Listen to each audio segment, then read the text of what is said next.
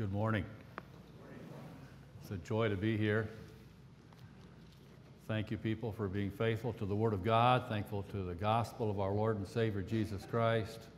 Appreciate the beautiful music here. I love the piano here that the ladies just played for us. Uh, the things which I, I don't remember the exact words, that I treasure most, that I hold most, I sacrifice them all to His blood. It reminds me of a verse that I have memorized recently, and I'm not going to be preaching on that this morning, but it's Ephesians three nineteen, that you may know the love of Christ that passeth knowledge, that you may be filled with all the fullness of God. And when we are filled with all the fullness of God, there's no room left over for anything else.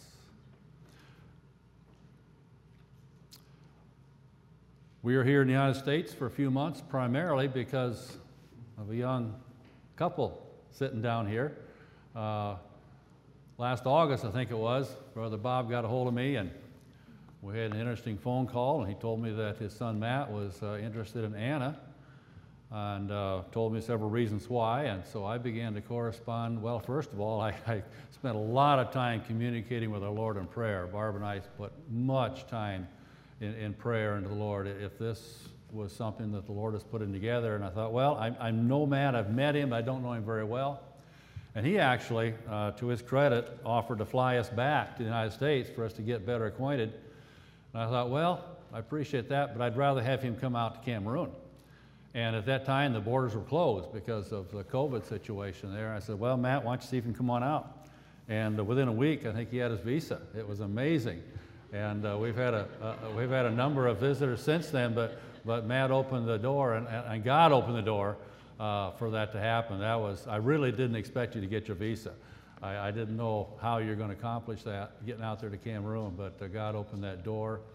And this is unbeknownst, uh, Anna didn't know anything about this, and so Matt spent a week and a half or so with us, and, and I heard he does some building here, so I put him to work uh, on a project we have out there in Cameroon, building an airplane hangar. He helped us with that.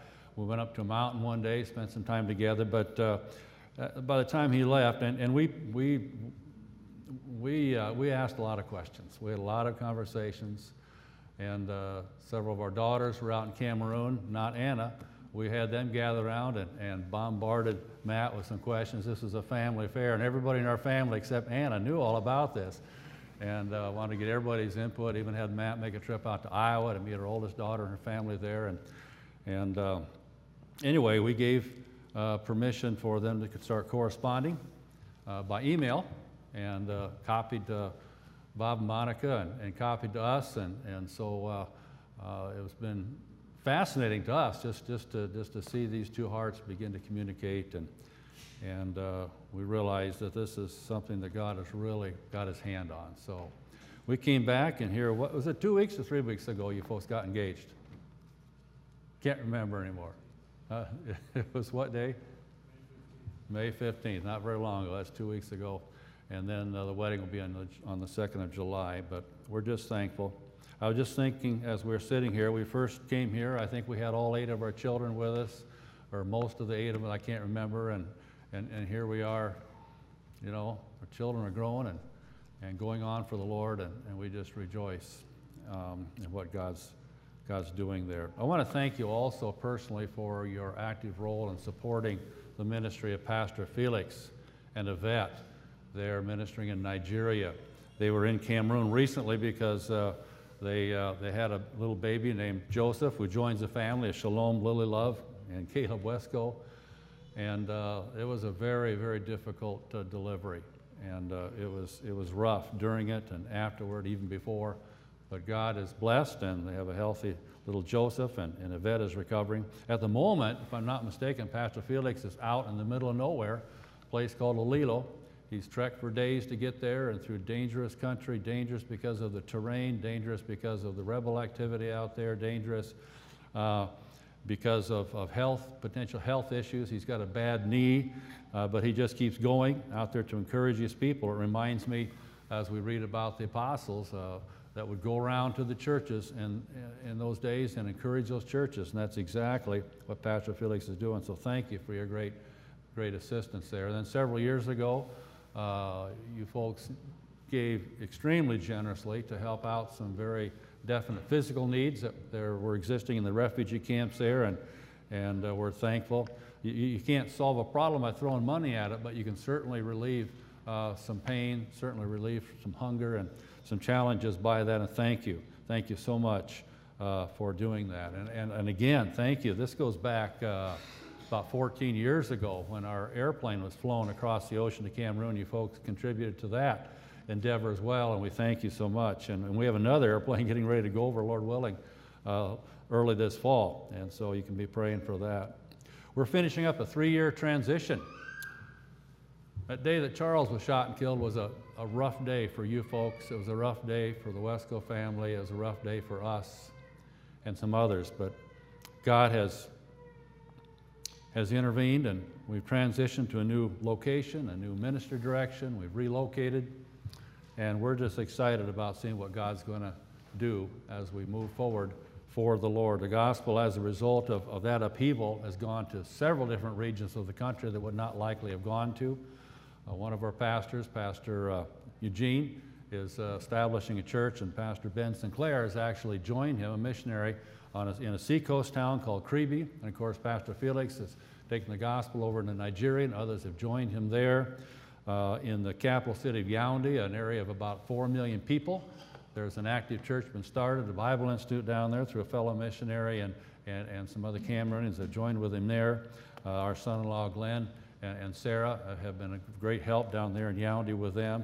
And Bafoussam, which is the area where we are located, uh, there's a church started there called Victory Baptist Church, and two or three other churches are being started in the area. One was just started on Easter Sunday named Resurrection Baptist Church, so we're excited about Uh, that name. Will always be a reminder of, of God's good work there. Um, and do pray for our son-in-law, Glenn. He's just, I, I just uh, as Pastor Wesco was announcing his, his current ailment, I mean, I've trekked with him out in, in, in the jungles there, and he's just a, a powerful, strong young man from Iowa, and this has just really hit him hard.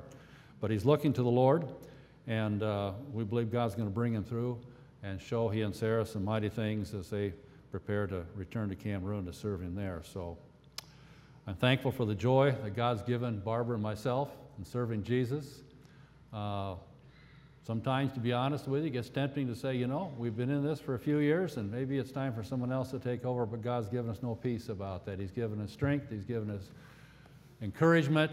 The doors are open. I tell people, even, there, there, even though there's some difficulties in Cameroon, I tell them that the doors are so open the hinges are broken off. And by the way, Brother Charles, he, he, he stole that quote from me and often used it, and I was happy that he did. But the doors are very much open there, and, and I'm so thankful for Barb. She's uh, been serving uh, together with us, uh, us together for all these years, and she loves the Cameroon people. She loves serving the Lord, and, and thank you for encouraging her and, and, and praying for her. I'd like to have you turn in your Bibles to Acts chapter number nine. Acts chapter nine, verse thirty-one, if you would, please. Stand with me for a moment. And we'll read that one verse out loud together and ask the Lord's blessing upon this message this morning. The message will be titled, by the way, Then Had the Churches Rest. Then Had the Churches Rest. Let's read it out loud together. Then had the churches rest throughout all Judea and Galilee and Samaria, and were edified, and walking in the fear of the Lord and in the comfort of the Holy Ghost were multiplied. Father, we thank you for your word, for its power, for its truth. Thank you that it is your word that you delivered to us, that you enable us to believe it, to obey it. Work in our hearts today, Father, we thank you in Jesus' name. Amen. Please be seated. We live in a violent time, but you know that could be said about any period of human history. We're hearing about what's going on and people being murdered in shopping centers and schools and grocery stores and on the street and different places, and it's very disturbing to us. A lot of violence going on in different parts of the world. Ukraine is what we hear about in the news every day. a lot of things going on in different countries of the world that you don't hear about a whole lot. Almost daily we hear of people being killed in countries such as Nigeria, Congo, Cameroon. And persecution is going on around the world. North Korea, China, Nigeria, the Islamic countries. There are brothers and sisters who are facing some of the things that the people were facing in the days of the book of Acts. Just turn back a page to Acts chapter eight, the beginning of the chapter there, after Stephen was stoned.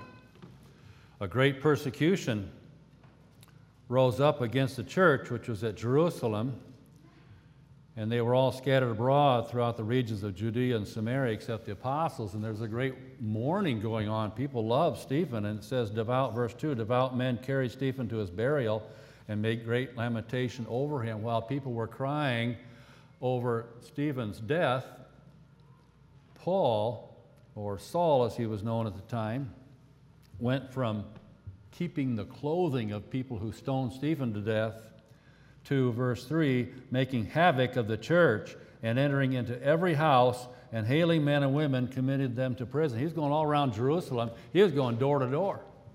Later, he went door to door evangelizing, but here he's going door to door, grabbing people, taking them out, and hauling them off to prison. And um, both men and women, it was really rough. And turn with me now, if you would please, later in the book of Acts, after chapter, Acts chapter twenty-six.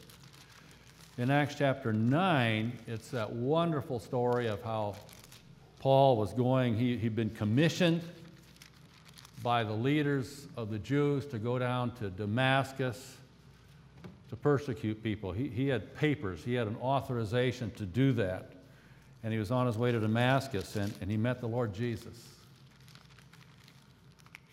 The Lord Jesus challenges him. He says, why are you persecuting me?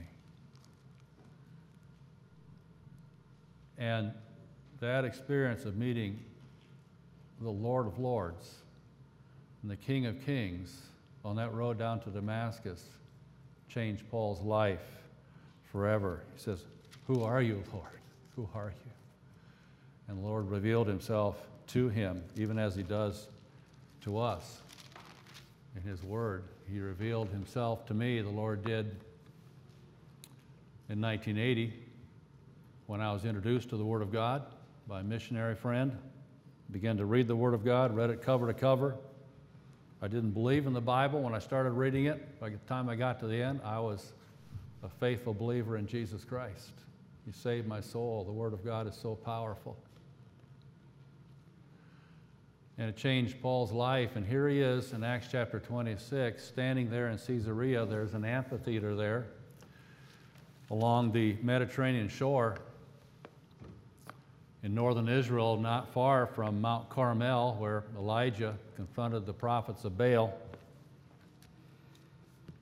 Paul had been held captive for some time under several different leaders, and here in Acts chapter twenty-six, he's being overseen by Festus, the governor, and King Agrippa and Bernice. They were down in Caesarea, and they got to talking about this prisoner they had, and Agrippa said, you know, I'd kind of like to hear from this guy.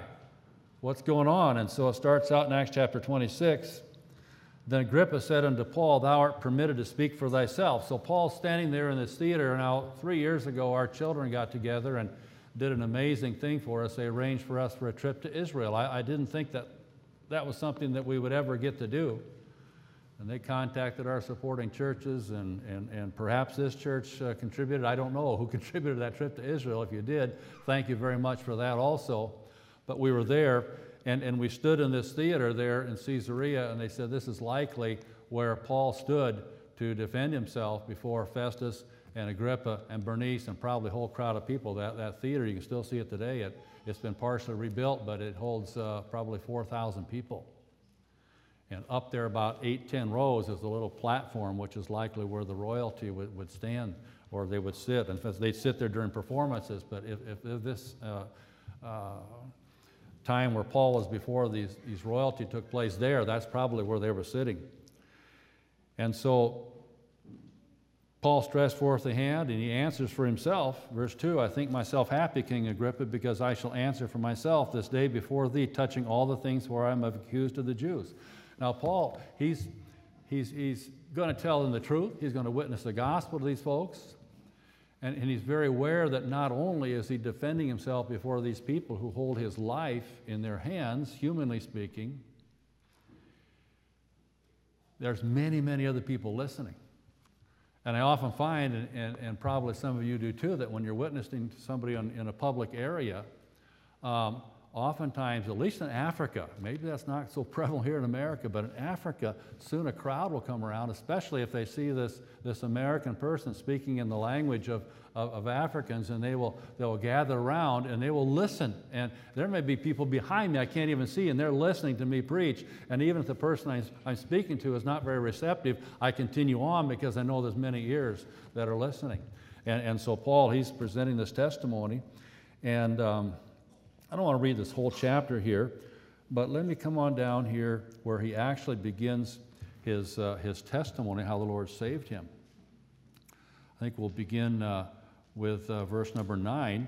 I verily thought with myself that I ought to do many things contrary to the name of Jesus of Nazareth. Everything he did was contrary to the truth that Jesus Christ was preaching in those days. He said, which thing I also did in Jerusalem, and that's the verse we referred to there in Acts chapter Uh, eight verse three, um, many of the saints did I shut up in prison, having received authority from the chief priests, and when they were put to death, I gave my voice against them. I mean, he was, this was serious. Many of these Christian believers were put to death.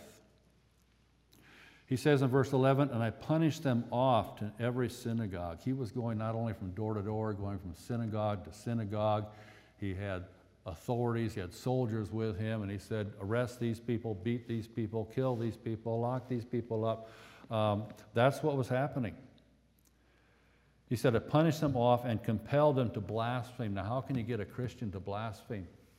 He was putting them under severe torture. And we all think that if that should happen, that we're tortured and we're forced to deny, to deny the name of Jesus Christ, that, that, that we wouldn't deny him. But a couple years ago, went to a, a security uh, seminar, kind of helping missionaries to know what to do in case we get kidnapped or held hostage or whatever. And the guys leading that says, you think you're strong, but a person who knows how to torture someone, they can make you say anything they want you to say. So we shouldn't think less of someone who actually yields under that pressure. I mean, God forbid that we would ever be in that position, but many people are. But he compelled them not only to deny Jesus, he was compelling them to blaspheme. They, they were using the most severe forms of torture uh, upon these Christians. It was a very, very difficult time.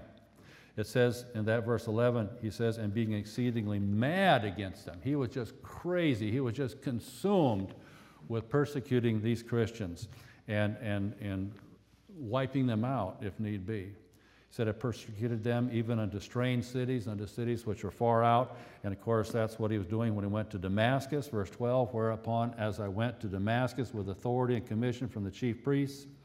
And he recounts how he was saved, a glorious story. At midday, King, I saw on the way a light from heaven above the brightness of the sun, shining round about me, and them which journeyed with me. And when we were all fallen to the earth, I heard a voice speaking unto me, and saying in the Hebrew tongue, Saul, Saul, why persecutest thou me? It is hard for thee to kick against the pricks. And remember, this is Paul testifying to the governor Festus and to King Agrippa. And I said, Who art thou, Lord? And he said, I am Jesus, whom thou persecutest. But rise and stand upon thy feet, for I have appeared unto thee for this purpose, to make thee a minister and a witness, both of these things which I have seen, and of those things in the which I will appear unto thee, delivering thee from the people and from the Gentiles unto whom now I send thee. What a change in commission. Commissioned by people who were against Jesus Christ to now be a messenger for Jesus Christ himself. Delivering thee from the people and from the Gentiles unto whom now I send thee, to open their eyes and to turn them from darkness to light and from the power of Satan unto God, that they may receive forgiveness of sins an inheritance amongst them which are sanctified by faith that is in me. Paul discovered that he could be saved by faith, and that day he believed in the Lord Jesus Christ. His life was changed. My life was changed when Jesus Christ came into my heart, when he forgave my sins, when his blood was applied to me, when he wrote my name in the Lamb's Book of Life.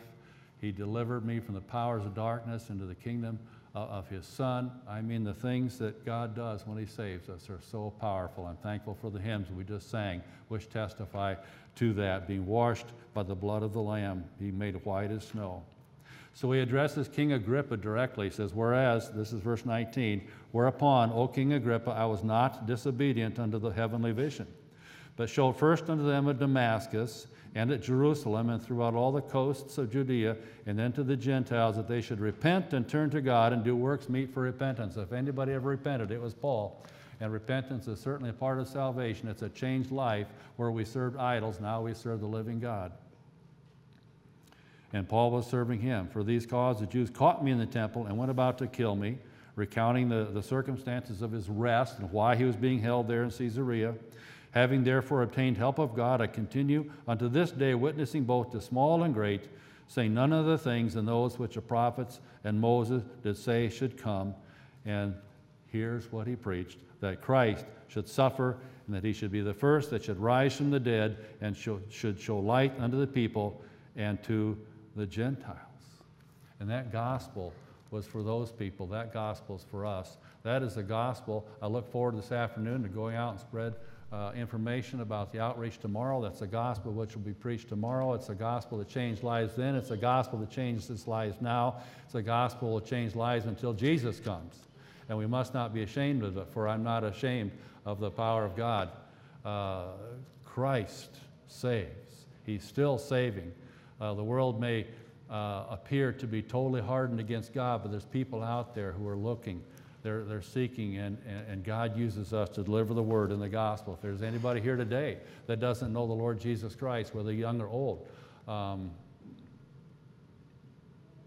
you need to be saved. You absolutely need to be saved. Oh, how important that is. We must be saved. Jesus said, you must be born again. It was interesting, a couple of weeks ago, my wife's getting a bunch of dental work done, and uh, the dentist kind of, we didn't know him, he didn't know us, he'd heard of us and, and such, but he kind of figured out we were missionaries, I guess, and, and uh, anyway, he kind of had a, a, a test question for me. He looked at me and said, you got thirty seconds to tell me how a person can know that they're on the way to heaven. And so I gave him a quick gospel presentation. He looks at me and he says, now does that happen all at once or does it take a while? I said, well, Jesus said you must be born again. And he said, that's good. I tell you what I'm going to do. I'm going to give you a fifty percent discount on your dental bill. So I thought that was really an interesting little little encounter there. But, but uh, and I'm not sure why I even mentioned that. I kind of lost my point there. But anyway, the gospel is so, so very important. And we have contacts of people everywhere we go. We love traveling across America and giving out gospel tracts everywhere we go. We don't always have the opportunity buying gas and, and, and such as we travel so much. But Uh, ninety-five percent of the people that we offer a gospel tract to with a smile will take it. And, and that's just so, so important to continue seeking to spread the word of God. And it doesn't stop with giving out gospel tracts. We're to speak the gospel. But I'm so thankful for the gospel. And Paul testified it that day. Verse twenty-four, and as he thus spake for himself, Festus said with a loud voice, Paul, thou art beside the thyself, much learning doth make thee mad. I mean, Festus interjects here. Paul's talking with Agrippa. Festus says, Paul, you're crazy. What are you talking about these things for? Uh, but Paul goes on. He's just calm, cool, and collected. He's full of the Holy Spirit. He's thankful for the opportunity to testify for Christ. Uh, humanly speaking, he doesn't care whether he lives or dies. He knows he's in Christ, and that needs to be our situation. And if we face persecution to come in this country, that needs to be the case too. But Paul just responds to him and says, I'm not mad, most noble Festus, but speak forth the words of truth and soberness. I'm just speaking truth. I, these, these are very serious, sober words that I'm speaking. You folks would do well to listen. And King Agrippa says, believest and, and then uh, he addresses King Agrippa. He says, "Believest thou the prophets? I know that thou believest." Paul knew something about Agrippa with his Jewish background, that he had a certain belief in the prophets. Then Agrippa said unto Paul, "Almost thou persuadest me to be a Christian." And Paul says, "Exactly, that's what I want. I want you to become a Christian. Uh, I, I would to God that not only thou, but also all that hear me this day were both almost and altogether such as I am, except these bonds." So um, they, they hear him out. And verse thirty, they get up and they go back inside. When they had thus spoken, the king rose up, and the governor and Bernice, and they that sat with them. And when they were gone aside, they talked between themselves, saying, "This man doeth nothing worthy of death or of bonds." Then said Agrippa unto Festus, "This man might have been set at liberty if he had not appealed unto Caesar." Now I find that really interesting. Paul stood up and confessed that he murdered a bunch of people. He stood up and confessed that he locked them up in prison unjustly, that he tortured them. I mean, that, that's a confession. But that was not considered a crime by Festus and Agrippa. It was not considered a crime to, to persecute Christians. Uh, they consider Christians as somehow undeserving of, of, of being protected by the laws of the land. That just really struck me as I was, I was, I was reading through that. And you know, our country, unfortunately, has a history of slavery, and, and, and there's a significant part of the population of this nation that was considered something less than human. Therefore, the laws that in our land did not apply to them. Thankfully, that in our country, we've come to the realization that uh, that uh, there are not people that are less than citizens, that everybody's equal before God. Today, facing a great, great issue, there are many, many people in this country, a huge percentage that consider unborn babies to be less than, than true humans, and so the laws that protect us from others who do harm against us don't apply to them. It, it's a very sad situation. We need to pray and, and trust the Lord for that, but it's just an example. It's, it's been that way through the ages and all around the world, that there's certain people that are just not considered worthy of being protected. In those days, it was the Christians. So anyway, I want us to go back to Acts chapter nine. I'm kind of going around the bush here a little bit. The terrible persecution that began in Jerusalem that we read about there in Acts eight, it spread. As it spread, the word of God spread. People were scattered abroad. Everywhere they went, they were faithful. They preached the word of God, and as a result, a large part of that area of the world heard the gospel, and many churches were started during those days. And of course, we see one or two examples there uh, without going into detail. Philip was amongst those that was scattered because of the persecution, went down to Samaria. Churches started there. We read about Peter and John going down to help him out. And then, uh, amazingly so, Peter was was uh, uh, called by the Spirit to go down to Gaza and witness the gospel to an Ethiopian, and he trusted Christ and, and went back to his country, and most likely he was faithful in preaching Christ down in Ethiopia. And then Philip, he doesn't go back to Samaria, he goes up, preaches along the coast, and interestingly enough, he ends up back in Caesarea, the same place where Paul was defending himself before the kings there that we just read about. But the gospel went out, and that was one example. We read about Philip, but there's many other places. And by the time we get to Acts chapter nine, verse thirty-one that we started out with, we see that because Paul was no longer leading this great movement of persecution, the churches had some rest. As you study the, the, the, the history of the churches, there's periods when persecution was very intense. There's times when it eased off. Uh, a new emperor would come into Rome, and it wasn't a big deal to him to persecute Christians, so they had some rest for a time. And then another one would come in, and the persecution would be terrible. It, it went in waves of time like that. And in different parts of the world uh, where persecution goes on, sometimes it's worse, sometimes it's, there, there's some relief. And, and so these churches, all of a sudden, they had rest. The churches had rest. And you know what? The churches here in America right now, we're in a time of rest. There's many things in America that are not as they should be, and we often get distressed by that. But our churches are not going through persecution, nothing whatsoever, such as was faced by those early believers. We're at rest right now. Now the churches can grow during times of persecution, as we've seen, but look what happens during this time of rest in verse thirty-one. The church is at rest throughout all Judea, Galilee, and Samaria, fairly large area there. And these churches were edified. They were edified.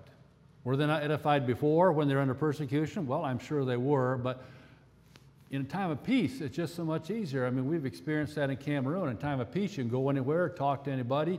You, you can make great progress with the gospel. And then when there's times of conflict, when there's times of war, when, when people are getting killed, it makes a difference. You go to a village to preach to people, nobody's there because they've all fled into another country and things like this. I mean, it's, it's, it's much easier to preach the gospel, spread the word during times of rest than it is during times of war and persecution. And so it's just an encouragement to me, and it's an encouragement to all of us, that the churches have rest right now here in the United States of America and certain parts of Cameroon. There's rest. We have an open door, and we must go through the door while it is still open. We don't want to miss the opportunities. So as these churches had rest through this area, it says that they were edified. Now, one of the ways that they were edified was by uh, the leaders of the different churches traveling from church to church to encourage them. And you see that in the next verse, verse thirty-two, just the first part of that. And it came to pass as Peter passing throughout, passed throughout all quarters. Now, Peter was in the habit of doing that. Peter and John went down to Samaria to encourage uh, uh, Philip. And Paul, later on, we read about how he went around confirming the churches, strengthening the churches. And so a lot of that was going on. The churches were edified by different preachers that would come through and help them. The churches are also edified by faithful local pastors. And, and, and that's a big topic too, but I'm so thankful that the Lord gave pastors to each church to feed the flock of God. And we can be edified by him. And there's numerous passages throughout the New Testament that talk about us edifying and strengthening and helping one another. So these churches were edified. It was a time of growth. Uh, of solidifying. They didn't have to run and hide every time that they heard one of the persecutors was coming to, time, to town. Perhaps they're able to establish some church buildings. We know that many early churches met in homes and they met wherever they could meet, but, but this was a time of the churches being established. They were being strengthened, such as Fellowship Baptist Church, and they were edified. How important to be continually edifying one another. The churches were edified. It not only says that they were edified, it says that they were walking in the fear of the Lord. How important it is to walk in the fear of the Lord. The Bible says, blessed be the man that walketh in the fear of the Lord. The woman that feareth the Lord, she shall be praised. We need to be God-fearing people. We need to have a holy reverence of a mighty God. And, and we heard a great Sunday school lesson this morning in Jeremiah. God was judging Israel. Now, he had his promises, fantastic promises. He was going to restore them. But God is not mocked. And we need to be filled, as we refer to that verse, Ephesians three nineteen, with all the fullness of God. When you're walking in the fear of the Lord, that means that it's not a time to be playing around. It's not a time to be children. We should grow to maturity in the Word. We need to have a holy fear, a holy reverence of the Lord. We need to allow the Lord to examine us. Search me, O God, and know my heart. We need to let him point out to us. That's the business of the Holy Spirit, is to convict us of sin, righteousness, and judgment. And as the Holy Spirit shows us in our heart, and we say, yes, it is true, this particular sin is there, this particular attitude, this particular rebellious uh, behavior is in me, Lord. I want it out of me. I want to walk in the fear of the Lord. These people were many churches. I don't know how many were there are. It says they were multiplied. There was bunches of them.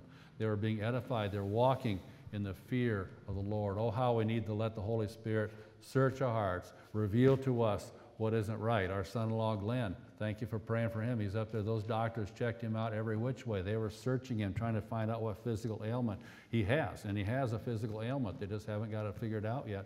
But in the Word, the Holy Spirit searches our hearts, and he will reveal to us what's wrong.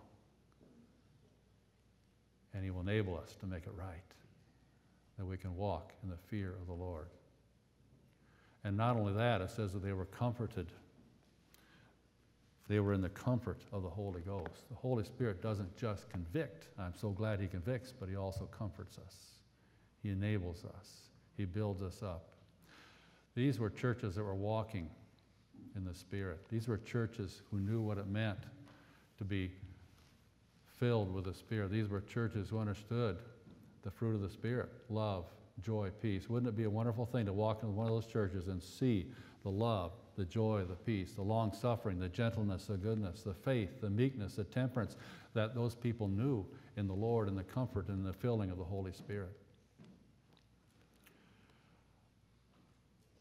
There are different descriptions in the Bible of what a good local church ought to be, but this certainly is a key one: being edified, walking in the fear of the Lord, and the comfort of the Holy Ghost.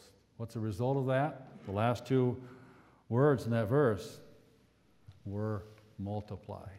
They didn't hold it to themselves, did they? They spread the word everywhere they went, and people saw, yes, there's something here. We've never seen this before. We've never seen a group of people that, that just rejoiced in building each other up, that had the joy of the Lord, that walked in the fear of the Lord, that when things went wrong, when things were difficult, they had the comfort of the Holy Ghost. We've never seen this before, and we've never heard this gospel before, and people responded to that. And the churches were multiplied, and continually so. And we know the Lord Jesus Christ today, those of us who do, as a result of that happening over the years and across the centuries and across the continents. And there's still major parts of this world. I was talking with a pastor just a few days ago on Wednesday night, and his church is planning to adopt a, an unreached people group somewhere probably in Southeast Asia, Asia. I was reading something about Southeast Asia, and an incredibly large percentage of people in many of those countries do not even personally know a single Christian. There's, there's no one there to tell them the gospel of the Lord Jesus Christ. There's no one to tell them that Buddha cannot save them, that Islam cannot save them, that Hinduism or whatever belief that they have cannot save them. They, they have no opportunity to hear the gospel.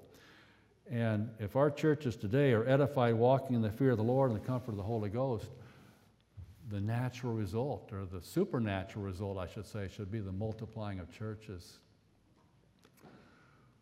We lived in Cameroon now for over thirty years, and there's, there's, Barb and I took a long trip a year and a half ago, for example. We were gone for a week, and we traveled, and, and, and the roads are terrible. We actually averaged about twelve miles per hour.